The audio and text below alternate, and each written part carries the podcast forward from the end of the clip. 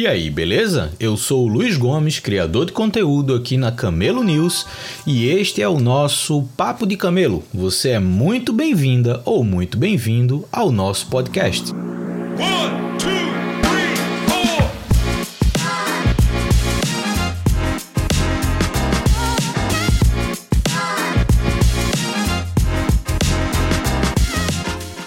Estamos começando mais um Papo de Camelo. Nessa edição, eu vou conversar com Felipe Ferreira da Proesc, que é do Amapá.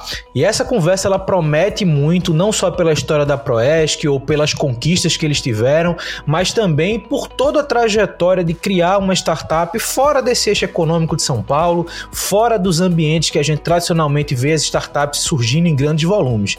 Então, Felipe, muito obrigado por ter topado esse convite aqui para conversar comigo E como eu começo com todo mundo, vou começar com você perguntando quem é Felipe, como é que você chegou até aqui? Valeu, Luiz, valeu pelo convite. Uma honra estar participando. Acompanho o Papo de Camelo ali pelo LinkedIn, nas redes sociais. E Felipe é um mapaense, né, de 33 anos, que junto com inicialmente com mais dois sócios, Lindomar e Elias, é, é, começou aqui uma uma jornada, né, de criar uma edtech no coração da Amazônia, ali no Amapá, que a, nós montamos a Proesc, a ideia da Proesc há 14 anos atrás, esse ano vai fazer 15 anos, e foi um desafio grande. Na região norte como um todo, é muito comum o caminho natural das pessoas ser o concurso público. Então a própria família ela, ela te direciona um pouco nesse sentido e foi uma quebra de paradigmas ali montar uma empresa de tecnologia que naquele momento nem se falava tanto em startup, né? Foi esse tema ele foi surgindo meio que naturalmente depois, mas fizemos essa jornada, né? Passamos por muitos desafios por estar ali na região norte, por região norte tem naquele momento muitas dificuldades de conectividade, de cultura mesmo de criação de tecnologia, mão de obra. Então fizemos essa jornada é, dentro desse, desses 14 anos, né? Passamos por várias etapas de crescimento e de mudança de, de visão de mercado, de visão de onde a Proeste poderia chegar fomos construindo ali tijolinho por tijolinho, né, crescendo de uma forma sustentável. A Proesc, ela, é, esse ano de 2023, assim, a gente fechou o nosso primeiro investimento. Então, os últimos 14 anos a gente focou em crescer de uma maneira sustentável, utilizando bootstrap ali como forma de crescimento sempre de uma forma muito responsável ali com as nossas capacidades, mas também sonhando grande. Então eu lembro quando a gente começou, é, o foco, o sonho da Proesc era ver o Amapá exportando tecnologia de qualidade para outros estados. O Amapá que é reconhecido como um estado que importa muita coisa, né? Que traz de fora tudo que consome. A gente queria ver esse movimento inverso da do Amapá exportando, sendo reconhecido nacionalmente como uma referência nessa área. E para isso, né, para a gente chegar nesse nível, nós percebemos que precisaríamos nos reinventar, né? Chegou um momento ali durante essa história que a gente vai falar mais na frente que a gente precisou recriar todo o projeto para adequar a esse momento. E nos últimos anos tivemos um, uma crescida exponencial, uma procura de, por diversos, diversos investidores nos procuraram, né, para avaliar investimento na Proesc. E em 2022 nós decidimos, né, abrir esse mercado, abrir uma rodada e uma coisa que eu me orgulho muito de falar é que a gente não abriu a rodada da Proesc por estar precisando de dinheiro para sobreviver. E sim para aproveitar a oportunidade de mercado e para acelerar mais rápido num objetivo que a gente sabe que é possível, porque nós fizemos essa jornada até aqui, a gente sabe as taxas de conversão para chegar lá. Então, acho que basicamente é isso. Durante esse período, aí, esses 14 anos, uma coisa que a gente tem muito orgulho também na Proesc foi de ter ajudado na construção do ecossistema de inovação do Amapá. Né? Os sócios fundadores da Proesc participaram desde o seu início é, na, na comunidade de inovação, que foi batizada como Tucuju Valley, junto com vários outros órgãos do estado, mas a Proesc, por ter sido a primeira startup lá do norte, lá, da, lá do Amapá, ela teve um papel fundamental de ser uma referência, de incentivar, de ser mentora de outras iniciativas. E hoje a nossa comunidade Tucuju Valley foi reconhecida ano passado no Case como comunidade de revelação no Brasil. Tem mais de 60 startups em estágio de operação. E nós decidimos manter a sede da Proesc no Amapá. Temos um prédio de três andares lá para também para servir de, de, de referência, de inspiração. E é um orgulho para a gente, é, tanto ver a Proesc do tamanho que ela está hoje, mas também ver o impacto que a gente causou tanto no nosso estado quanto na região norte como um todo. É, porque nós somos chamados por outros estados, reconhecidos por outros estados e é um prazer estar aqui hoje compartilhando um pouquinho dessa trajetória aqui no Papo de Camelo. Cara, é, tem muita coisa que você falou que, que eu achei interessante. Eu queria ter muito mais tempo aqui para entrar em detalhes sobre tudo. Tem duas coisas que eu queria começar que eu acho que são muito bacanas. Uma é quando você diz sua idade e o tempo da, da Proesc. É, e eu já tinha dado uma procurada nisso. Eu vi que a Proesc é a sua, talvez a única ou a principal experiência profissional que você teve. Então, isso para mim já é super curioso, porque por mais que nesse meio de startup seja comum as pessoas começarem a empreender cedo, né? Novos, etc. Mas é, é, é, é difícil a gente encontrar alguém que conseguiu passar 14 anos é, numa, numa empresa criada, sei lá, eu posso julgar aqui que você tinha 18 anos, pela fazendo a, a, a conta rápida aqui, você tinha feito 18 anos. Então, talvez tenha começado a empreender antes de tirar a carteira de motorista. Com certeza. Mas isso, isso me chamou a atenção também, né? Esse é um ponto que eu acho legal, tipo, desse tempo de jornada e quando você começou essa jornada. O segundo ponto óbvio que a gente vai falar mais de vocês terem criado a Proesc no Amapá, não que isso deva ser uma surpresa para quem está ouvindo a gente, mas de fato, quando a gente olha para cases fora dos centros que tem maior, a maior concentração de startup hoje, a gente sempre quer entender como é um pouco mais a região. Eu acho que, como você falou do case, né, que vocês foram comunidade de revelação, a Associação Brasileira de Startups tem tido um papel bacana de democratizar a, o ambiente de startups no país, né, respeitando muito cultura local, respeitando muito muito as capacidades que cada região tem. É, e o Brasil é um país muito grande, então eventualmente a gente não tem informação sólida sobre tudo o que está acontecendo em todos os estados. E isso também me chamou a atenção, mas eu vou querer entrar nesse ponto daqui a pouco. Antes, você falou também aí na, na, na sua apresentação inicial que eu queria entender agora para começar essa aprofundar a nossa conversa você falou de algumas mudanças que tiveram na Proesc ao longo desses 14 anos. Eu acredito que realmente tenham acontecido. A própria, a própria pandemia em 2020, que impactou muito o mercado de educação, deve ter sido um desses momentos. Mas eu queria começar entendendo um pouquinho mais o que é a Proesc hoje, mas se você quiser contar o que era a Proesc 14 anos atrás e como é que você se posicionou no mercado. Né? Então vamos começar a entrar um pouquinho mais nessa visão de mercado a partir do momento, é, a partir dessa evolução de de vocês, tá? E a partir daí a gente vai trazer alguns elementos que eu achei interessante nessa sua fala inicial. Legal, Luiz. Então, vou voltar um pouquinho no tempo para a gente entender essa trajetória, né? Um dos sócios da Proeste, que é o Lindomar, era professor da rede estadual de educação e enfrentava todas as dificuldades de, da, de ser um professor sem ferramentas para apoiá-lo na, na, gestão pedagógica e na, no dia a dia ali do diário de classe. Lindomar sabia programar e eu estava na faculdade, de fato, tinha 18 anos ali, é, faculdade de desenvolvimento, de análise de sistemas. E ele teve a ideia de criar uma solução inicialmente para facilitar o seu trabalho. É, me chamou para tocar essa, esse projeto inicial. E esse projeto ele foi sendo demandado por outros professores, depois pela escola que ele trabalhava, por outras escolas. E nós começamos uma jornada com um foco meio que Vitec, né? Porque nós, ele era da rede estadual de educação, a gente começou a vender isso para as escolas que tinham um orçamento para pagar um valor recorrente.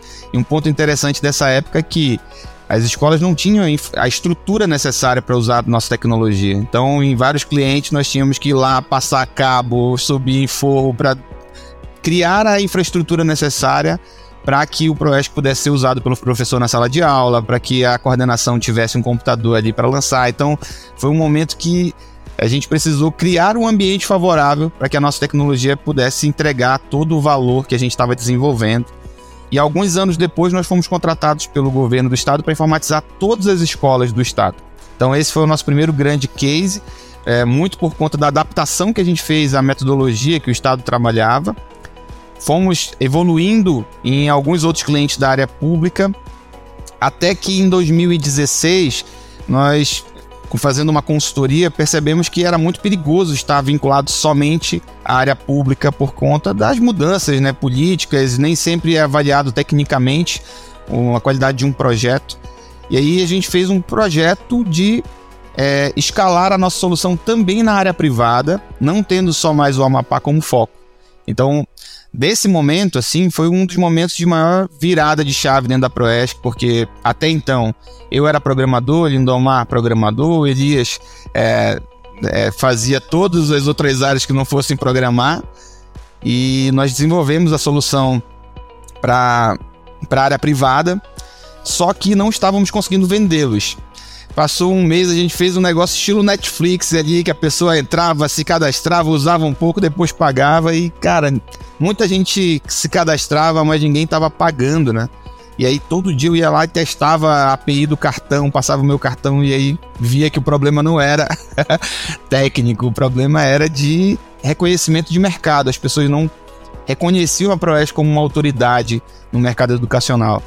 E foi aí que a gente tomou mais uma outra grande decisão, que foi sair um pouquinho da área técnica. Eu deixei de ser programador, fui para a área comercial, a Lindomar foi para a área de marketing. É, e o nosso primeiro, nesse momento, o nosso primeiro desenvolvedor virou sócio da empresa, se transformando em CTO na época, né, que é o Renan, que está com a gente até hoje. E nesse momento nós começamos a construir a autoridade da Proesc, utilizando muito né, do marketing de conteúdos, a construção de artigos, de blogs, de vídeos falando sobre os temas. É, criamos ali o conceito de vendas consultivas, montando toda a operação da máquina de vendas, né, com, com conceito de pré-vendedor, de SDR, BDR, com o, o vendedor, o closer de vendas atuando de uma forma mais consultiva do que propriamente uma venda direta. E aí nós conseguimos os nossos primeiros resultados e a partir do momento que essa máquina de vendas ela engrenou, ah, nós tivemos uma consultoria comercial na época que nos desafiou a ter metas de crescimento. E eu acho que esse foi um momento bem legal também de a gente se desafiar crescer, colocar recompensas para o time atingindo metas, até que em 2018 nós tivemos um crescimento para 2019 de 426%. E aí, Luiz, também um ponto que é muito importante nessa história foi a nossa reinvenção técnica. Porque quando a gente tomou a decisão de escalar nacionalmente na área privada, nós percebemos que a tecnologia que era utilizada pela Proesc, do, do nosso software, não era capaz de fazer essa escala.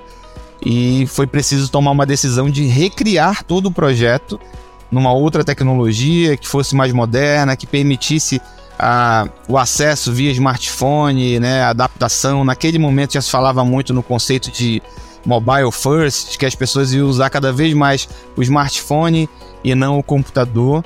Então foi realmente uma decisão difícil de começar do zero um projeto, mas com o benefício de trazer toda a experiência, né, o know-how que a gente tinha na área da educação.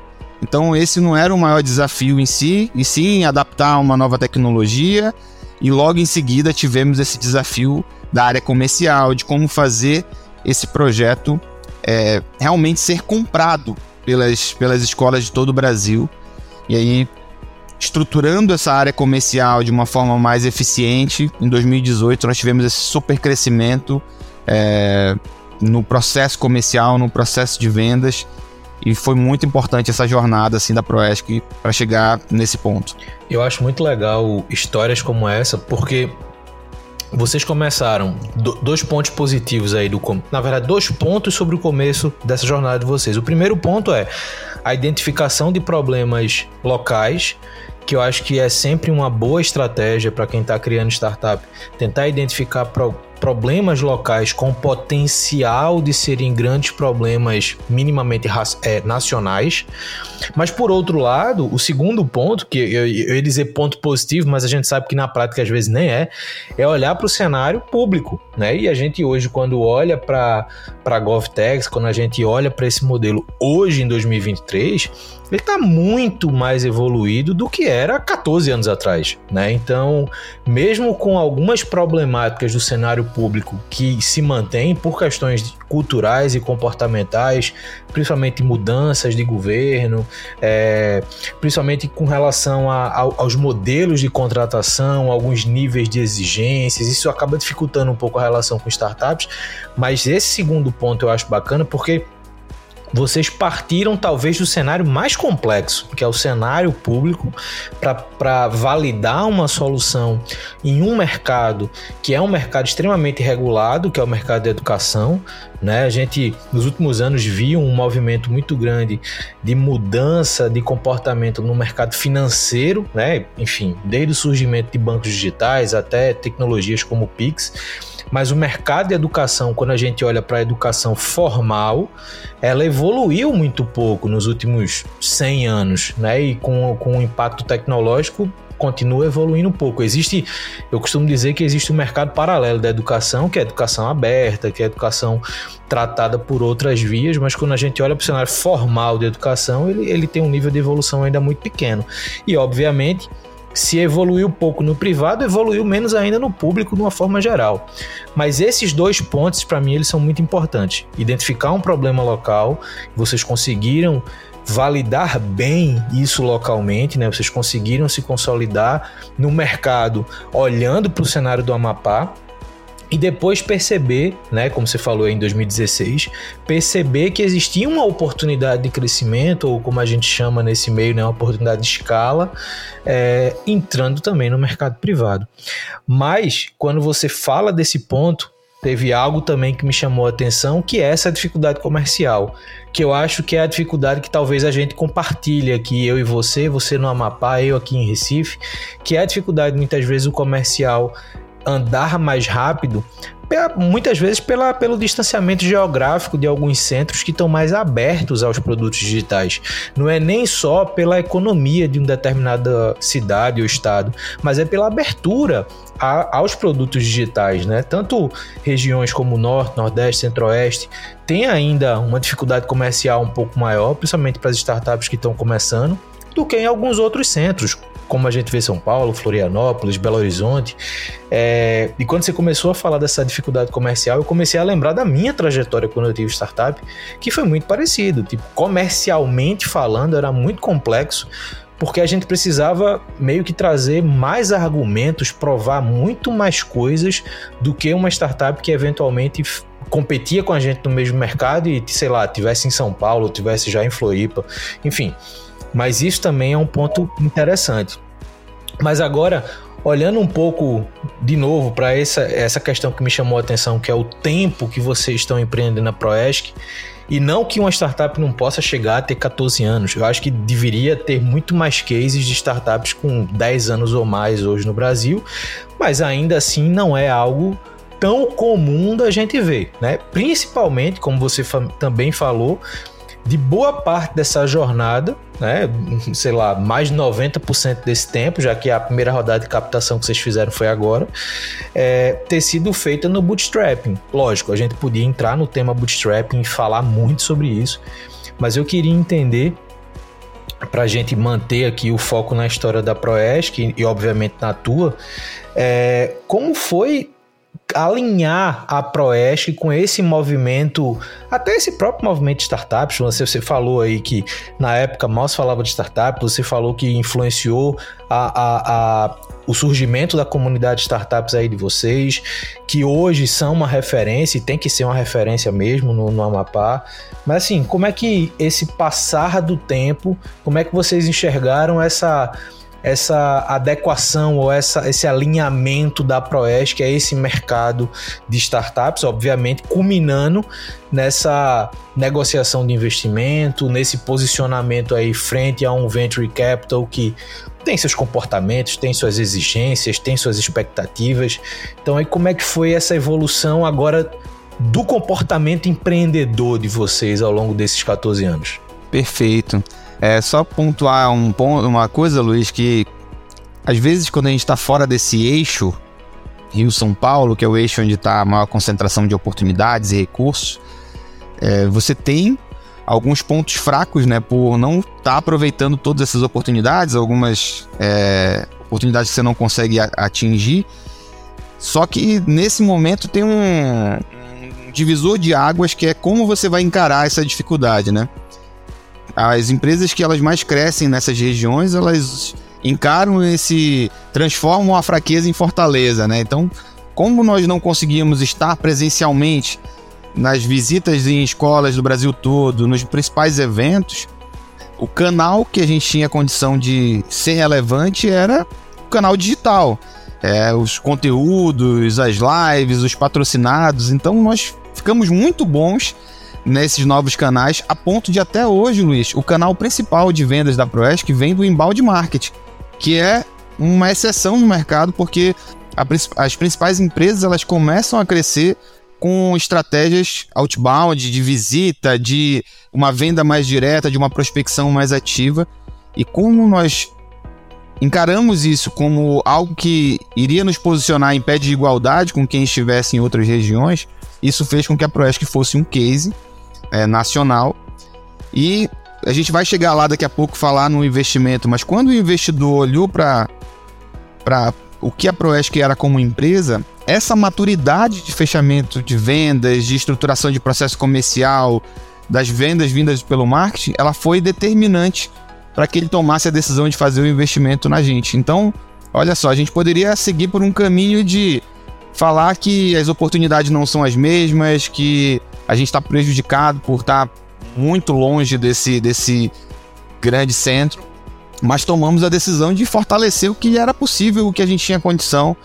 E realmente você passa por momentos ali onde existe até um certo preconceito de falar, poxa, mas é uma tecnologia que vem lá da Amazônia, que, que referência a Amazônia e o Norte tem em ser tecnologia? E aí realmente você tem que reforçar cada vez mais seu discurso, seu poder de persuasão, o valor que a sua solução entrega mas isso te torna mais forte. Se você seguir com persistência, isso te torna mais forte. Na hora que fica todo mundo em pé de igualdade, você tem o seu diferencial, porque seu time é mais fortalecido, mais preparado mentalmente para lidar com as adversidades, né? Então eu, eu sinto que a gente passou muito por essa transição. A mudança de mentalidade ela é fundamental para isso e eu diria que, como você falou assim, nessa trajetória, até criar esse movimento de startup, existe um desafio que depois que os fundadores têm a visão correta, eles precisam criar isso a nível de cultura para o seu time, né? Hoje o time da Proesc tem 75 colaboradores, tinha 75 antes do investimento, né? E imagina que 98% do nosso time é do Amapá, é da região norte.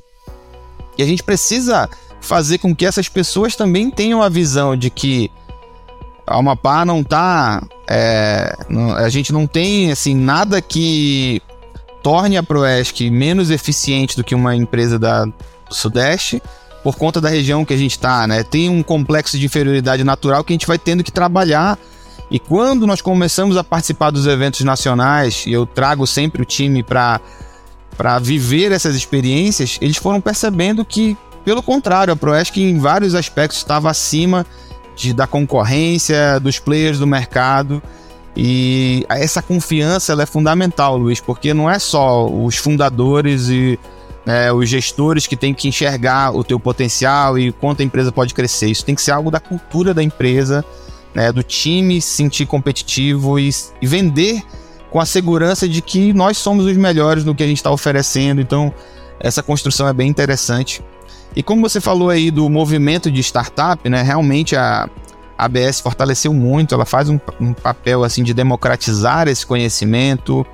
É, também teve o Inovativa um programa de aceleração que a gente participou duas vezes. E eu acho que o principal parceiro local que a gente encontrou para falar sobre esse tema foi o Sebrae. Então, em 2013, começamos a fazer junto com o Sebrae eventos é, voltados para o público de startup, Startup Day, Startup Weekend, onde na maioria das vezes esses eventos eles não conseguiam trazer um conhecimento para o estágio que a gente estava de startup, porque a gente estava um pouquinho mais avançado, mas a gente contribuía como uma forma de incentivar novas empresas e em determinado momento trazer conhecimentos mais avançados também para a comunidade para que nós dessemos passos também mais acelerados na direção que a gente queria chegar. Mas é muito legal e aí participamos da, da Inovativa como aceleração também em 2016 e muitos de, de, desses insights assim de o que, que a gente precisaria trazer para escalar nacionalmente veio da experiência trocada com outros empreendedores, que eu acho que isso é algo pouco falado, a importância de você fazer benchmark, de você reunir e entrar em contato com uma empresa mesmo, falar, cara, eu tô começando nessa área aqui, eu tô com essas dificuldades, tem como a gente bater um papo e eu entender como que você é, chegou nesse nível de maturidade? Então eu lembro que um dos diferenciais, assim, pra gente, um dos divisor de água foi quando dentro do bootcamp do Inovativa, nós visitamos, entramos em contato com uma startup que era referência na época, que era a App Prova, lá de Belo Horizonte. E, cara, os caras não receberam, mostraram como que funcionava a esteira deles, tanto comercial quanto de pós-venda. E dali a gente começou a, a, ter acesso às primeiras informações ali de, de sucesso do cliente, de pré-venda, de prospecção ativa. Então, é, é, não, não, não deixem de aproveitar as oportunidades de conexão, porque às vezes uma visita que você faz ou uma conversa que você tem por alguém que já passou pelos desafios que você está passando é muito melhor do que você passar meses ali estudando e tentando aprender com os erros, né? Então, esse foi um dos caminhos que eu também reconheço que a Proesc é, trouxe o sucesso que a Proesc tem hoje.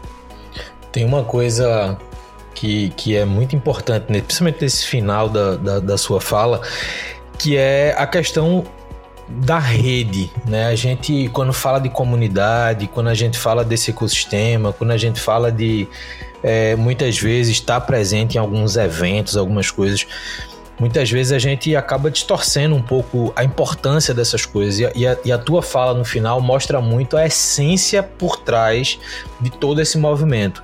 E, cara, Primeira coisa que é importante independente de onde você está criando a sua startup, olha pela cidade que você está, olha para a região que você está. O que é que você pode fazer para que essa região ela se desenvolva, ela amadureça naquele aspecto. Sobre isso, eu lembro que em 2000 e acho que foi 2015, 14 ou 15, é, eu ainda estava com essa minha startup, a, a última que eu empreendi.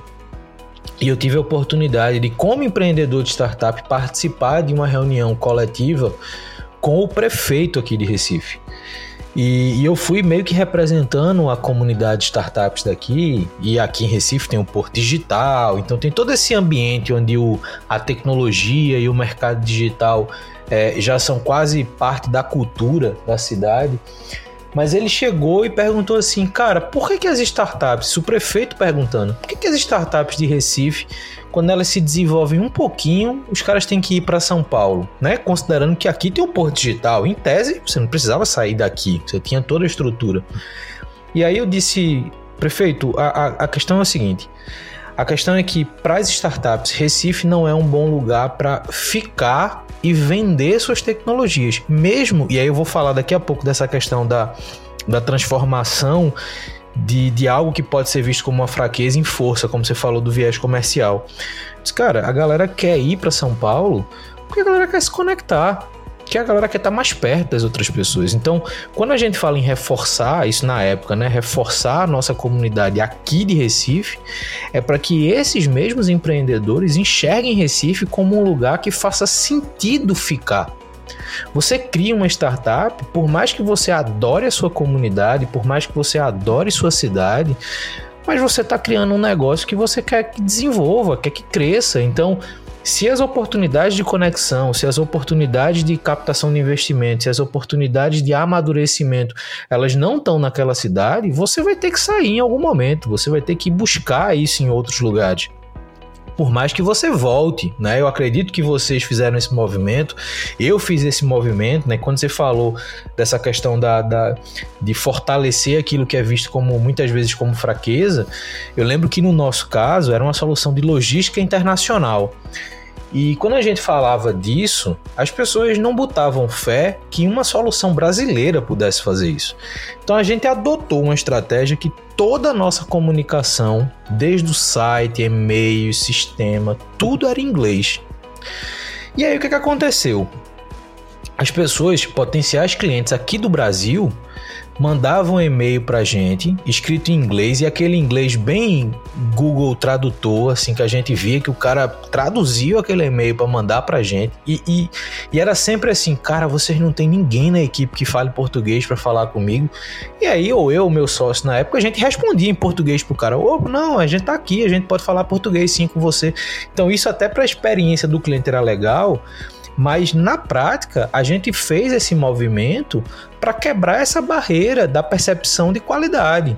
Né? Então, quando você diz a gente se tornou uma referência na, na, na estratégia de inbound, é, é algo que, que para quem está fora dessas grandes cidades e etc., pode parecer trivial, mas para quem está mais distante, é uma necessidade que você tem de desenvolver essas habilidades.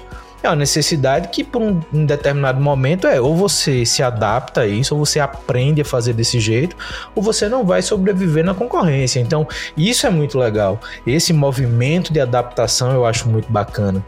Né? E aí, a gente chega de fato nesse momento que a Proesc evolui, nesse momento que a Proesc, como você falou lá no começo, se fez em cima de um modelo sustentável e eu acho que isso tem muito a ver com o que a gente conversa aqui na, no Papo de Camelo, com o que eu escrevo na newsletter, que tem essa. essa eu sempre tive essa visão do, do desenvolvimento de startups num viés mais racional. Eu nunca fui muito da linha de, meu Deus, quem vai ser o próximo unicórnio ou coisa do tipo. Não que eu torça contra, eu acho que tem super espaço para as startups valerem bilhões, só que eu acho que as estratégias para chegar lá, elas precisariam ser de fato revistas. E eu acho que agora a gente está começando a rever algumas dessas estratégias. Mas você falou, cara, a gente montou um modelo sustentável, eu não captei investimento porque eu precisava do dinheiro para sobreviver. Então esses aspectos para mim foram muito importantes na sua fala.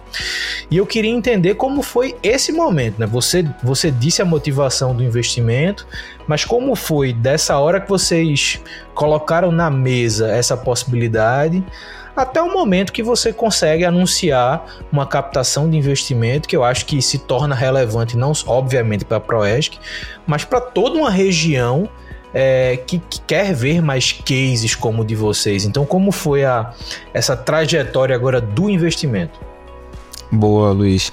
Tem um ponto, cara, que pouca gente fala também, né? Essa metodologia de crescimento acelerado.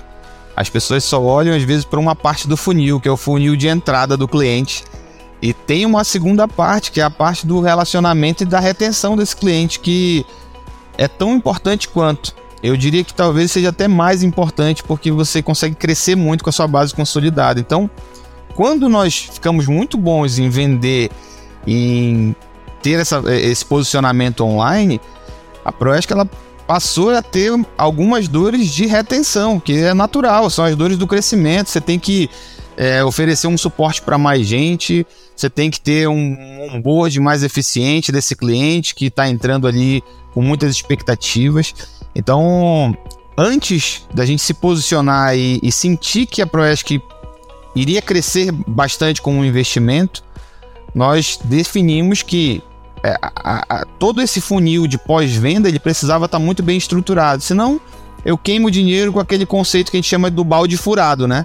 Eu coloco muitas oportunidades aqui, mas eu coloco 10, sai 5, sai 6, o meu crescimento vai ser é, é, é desacelerado por conta dessa ineficiência no pós-venda. Então, esse foi um ponto importante da nossa trajetória que nos últimos três anos a gente focou em ter um processo que também fosse escalável no relacionamento com o cliente. E quando nós começamos a ser demandados assim para participar de alguns projetos de, de investimentos dos grandes grupos, né? Dentro da educação tem grupos educacionais, que são os sistemas de ensino, que passaram a fazer muitas aquisições ou M&A como estratégia de agregar valor nos seus produtos. E aí nós fomos convidados para alguns. 2022 foi um ano que eu precisei viajar muito. É, e cada deslocamento vindo do norte é muito caro, né? É uma, uma viagem, não chega lá no Amapá de, de carro, só sai de lá de barco ou de avião.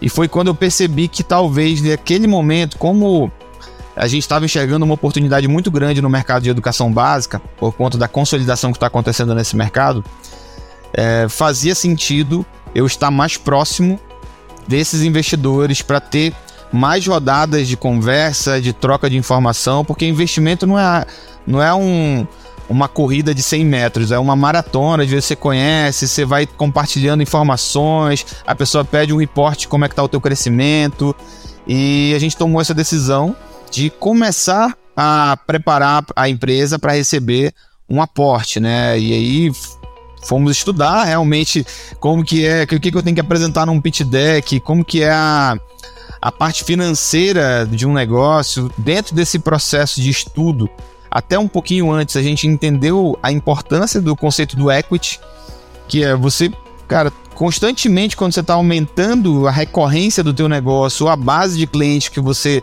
impacta, a sua empresa vale mais por conta daquilo. E dependendo das estratégias, sempre eu acho que estou por ter estratégias de sustentabilidade, porém é, você pode optar por ter uma retirada maior de lucro ou reinvestir num negócio focando no aumento dessa base, seja de clientes ou seja do, do faturamento mensal que você está tendo, para que a sua empresa valha, valha mais no futuro. Então nós fizemos também essa, essa decisão por sempre reinvestir na empresa para que ela pudesse um dia valer mais. E aí em junho de 2022, Luiz, eu decidi mudar para São Paulo para estar mais próximo. Eu estava viajando de forma muito constante e isso não estava mais sendo eficiente para mim. E nós começamos uma conversa é, com vários fundos, tínhamos algumas teses que, na nossa visão, era mais eficientes para a gente, não estava tá vinculado a um grupo muito estratégico e educacional, porque você abre algumas portas e fecha outras. E dentro desse movimento conhecemos a, a Square, que foi o o fundo que investiu na gente, que tem uma tese muito legal de ecossistema de educação. E para você ver, a gente começou o contato com eles no maio do ano passado e tivemos essa jornada para finalizar o, o deal quase 10 meses depois, entendeu? Então foi muito importante nesse momento, a gente foi entendendo muito o que, que o mercado estava buscando, a gente sabe que tá tendo um movimento, né, um, momento macroeconômico complicado, não só no Brasil, mas no, no mundo todo. E naquele momento, é, nós tivemos a grata surpresa de toda a filosofia que a gente construiu na Proesc de sustentabilidade, de ser eficiente no processo comercial, de sempre focar em crescimento, isso foi recompensado com, é, com esse comportamento talvez sendo o que mais está sendo buscado hoje pelos investidores. As pessoas querem investir em algo que elas consigam projetar uma valorização financeira real, não só uma valorização de base de clientes ou de impacto gerado, né? Então, foi muito legal assim, ao sentar com players de investimento, ver que tudo o que, o que a gente construiu na Proesc para funcionar e para trabalhar de forma sustentável estava sendo muito valorizado, principalmente por conta do momento econômico que a gente está vivendo. Felipe, tem um ponto interessante do que você falou, né? Quando você fala da, principalmente dessa relação com, com investidores e o momento que a gente está vivendo. Tem algo que você colocou que eu acho legal, que é o quanto antes de vocês chegarem nesse momento de investimento, vocês se prepararam no que diz respeito à, à estrutura financeira do negócio, aos resultados de mercado e como isso reflete é, na, no valor do negócio de vocês na hora de sentar na frente do investidor. Isso me chamou a atenção por quê? Porque quando a gente começou a falar desse novo momento, dessa, dessa releitura estratégica dos investimentos em startups, dessa busca por modelos sustentáveis, onde o termo camelo se tornou popular, vamos dizer assim, até frente ao, aos termos usados para unicórnios e tudo mais, é, a gente começou a perceber que no curto prazo esse movimento de, de releitura e novas estratégias é bom para quem investe. porque agora a figura do investidor pode ter uma análise mais crítica, uma análise mais racional, uma visão mais sólida sobre resultados e projeções, como você falou. Mas eu sempre disse, ou desde o momento que isso começou a ser discutido, eu tenho falado que no curto prazo pode até ser bom para quem investe, mas no médio e longo prazo também vai ser bom para quem está empreendendo. Porque hoje por mais que não seja tão comum a gente encontrar um time fundador com um perfil parecido com o de vocês, de pessoas que é, não querem entrar nessa corrida de investimento logo nos primeiros meses, que procuram um modelo que pare de pé, que por mais dificuldade que tenha, mas gere resultados comerciais reais, como você colocou, que tenha uma relação de retenção e qualidade dessa relação com o mercado cada vez melhor. É, por mais que a gente tenha poucos cases assim a nível nacional, a gente entende que esse vai ser um comportamento desenvolvido entre as startups.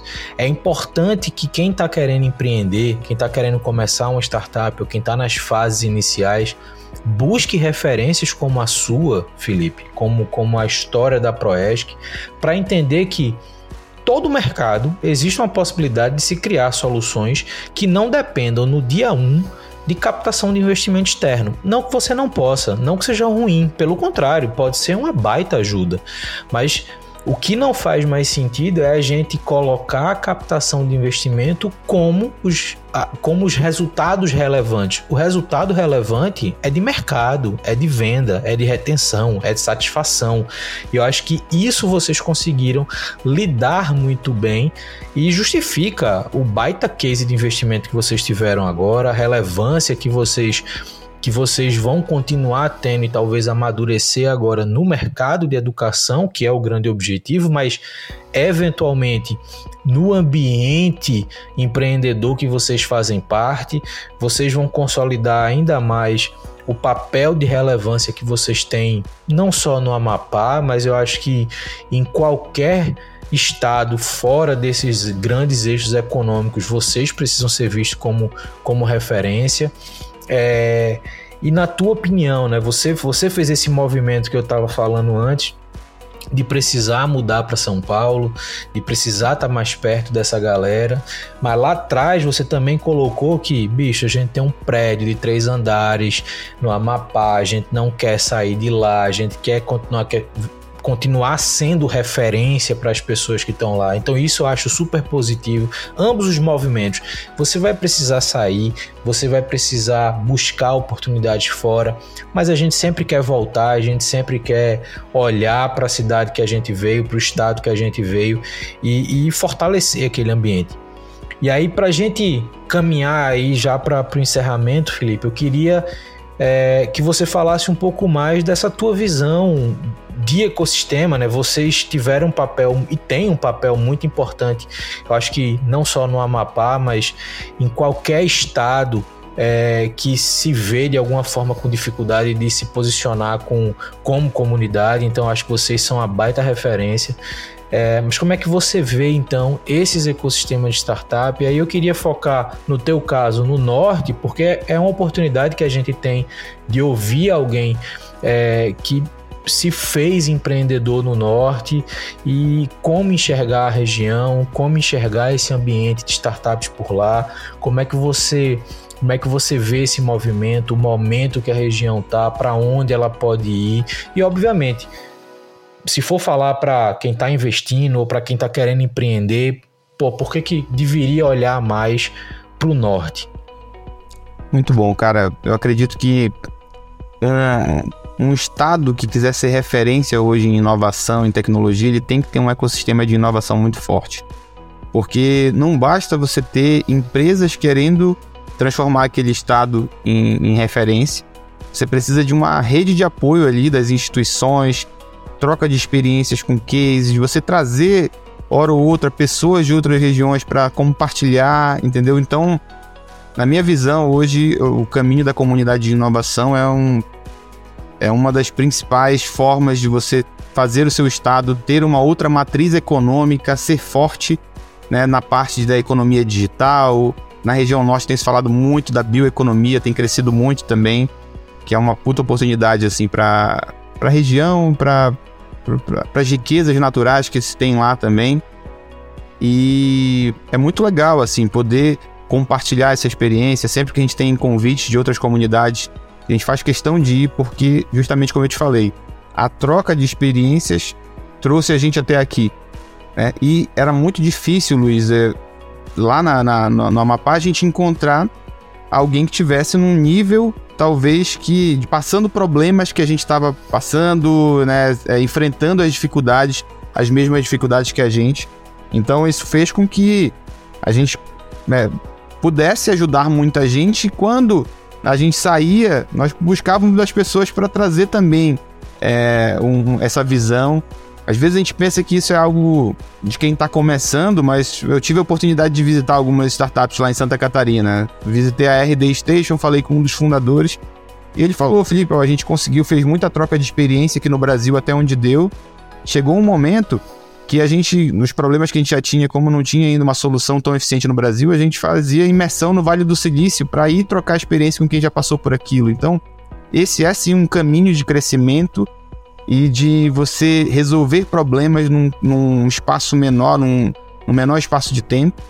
A comunidade ela te ajuda muito nisso e toda vez que você vai fortalecendo a comunidade, é, também é uma forma de ter outras pessoas superando desafios que vão se ajudar. Então hoje a Proesc ela já pode, né, receber apoio de alguém que começou lá atrás, já resolveu uma coisa melhor do que a gente, é, vai se ajudando. Realmente assim, eu tive que sair para fortalecer esse relacionamento fora, mas sempre estou indo lá e, e pretendo voltar para fincar a, as raízes lá, né? Porque a gente decidiu ser a referência ali da região norte, do Amapá.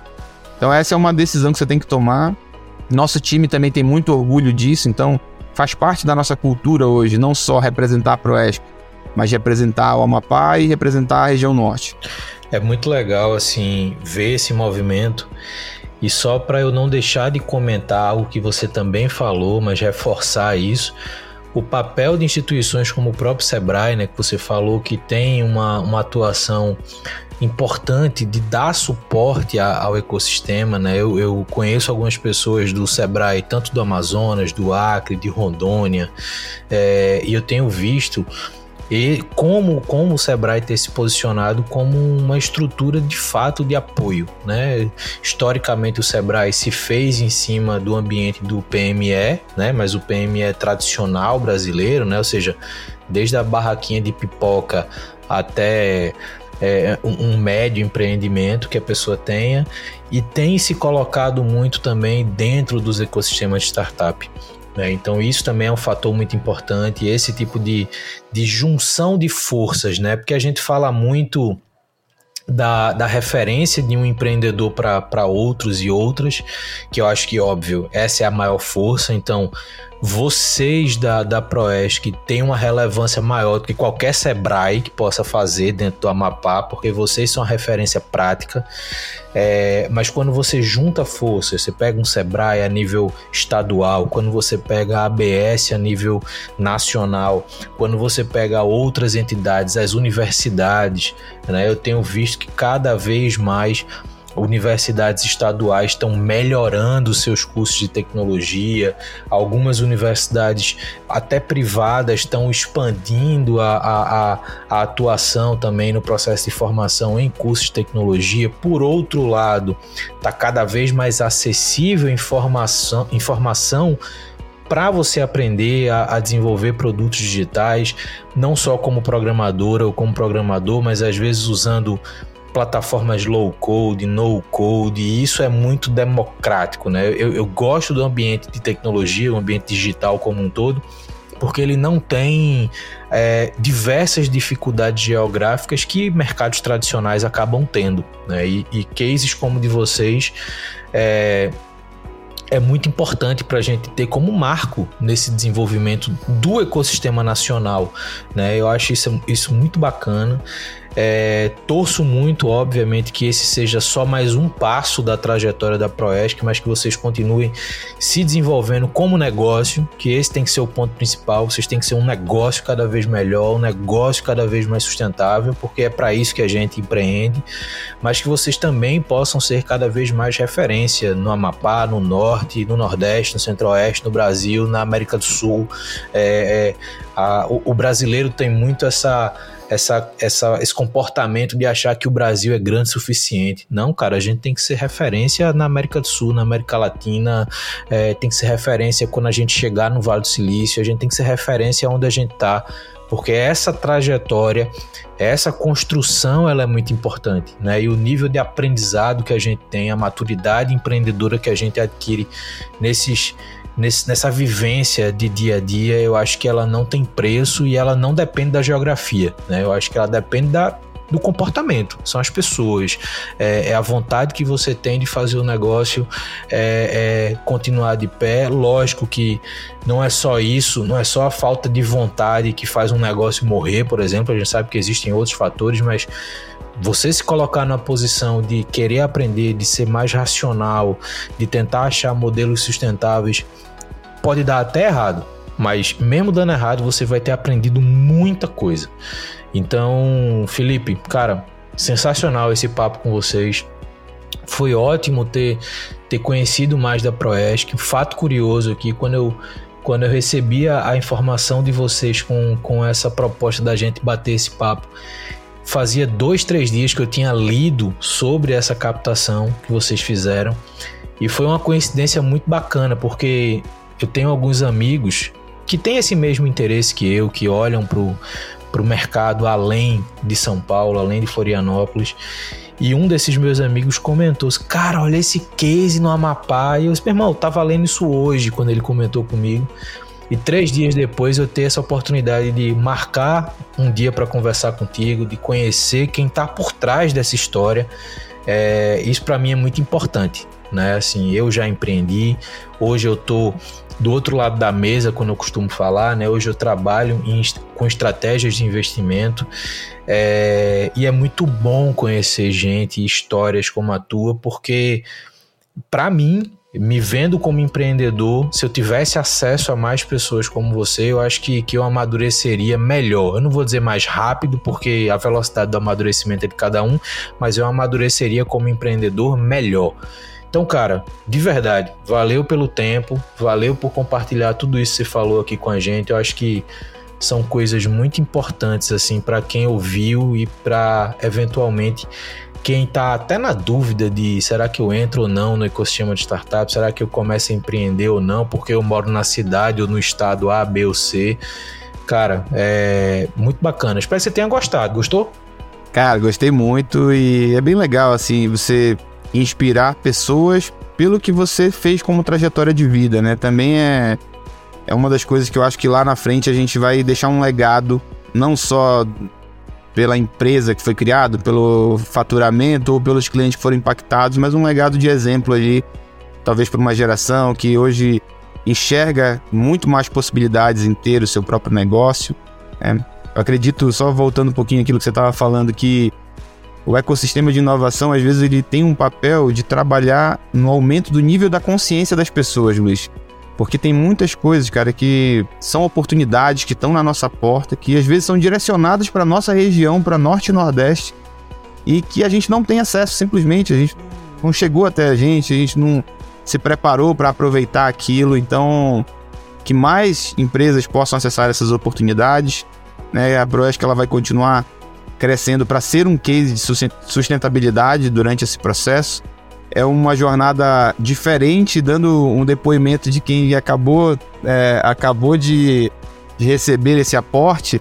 É como se o jogo virasse para um dia anterior você cada vez que você cresce um pouquinho, você pega aquela, aquela fatia e direciona para algo para você crescer mais. E no dia após o aporte, o cenário é: tá aqui, se o problema era dinheiro, tá aqui, agora você tem que me mostrar que você sabe crescer você, me, você vai definir uma meta para chegar até ali, então a forma de você lidar com o crescimento ela é diferente, mas também tem que ser muito consciente para que a gente não, não, não venha passar por problemas que a gente está vendo aí no mercado, o que o crescimento é, sem um planejamento tão eficiente ou contando com uma, uma, um cenário econômico pode ocasionar numa empresa, né? Então, é, espero voltar mais vezes compartilhando esses cases da Proeste. Foi um grande prazer estar aqui, acompanhe seu trabalho.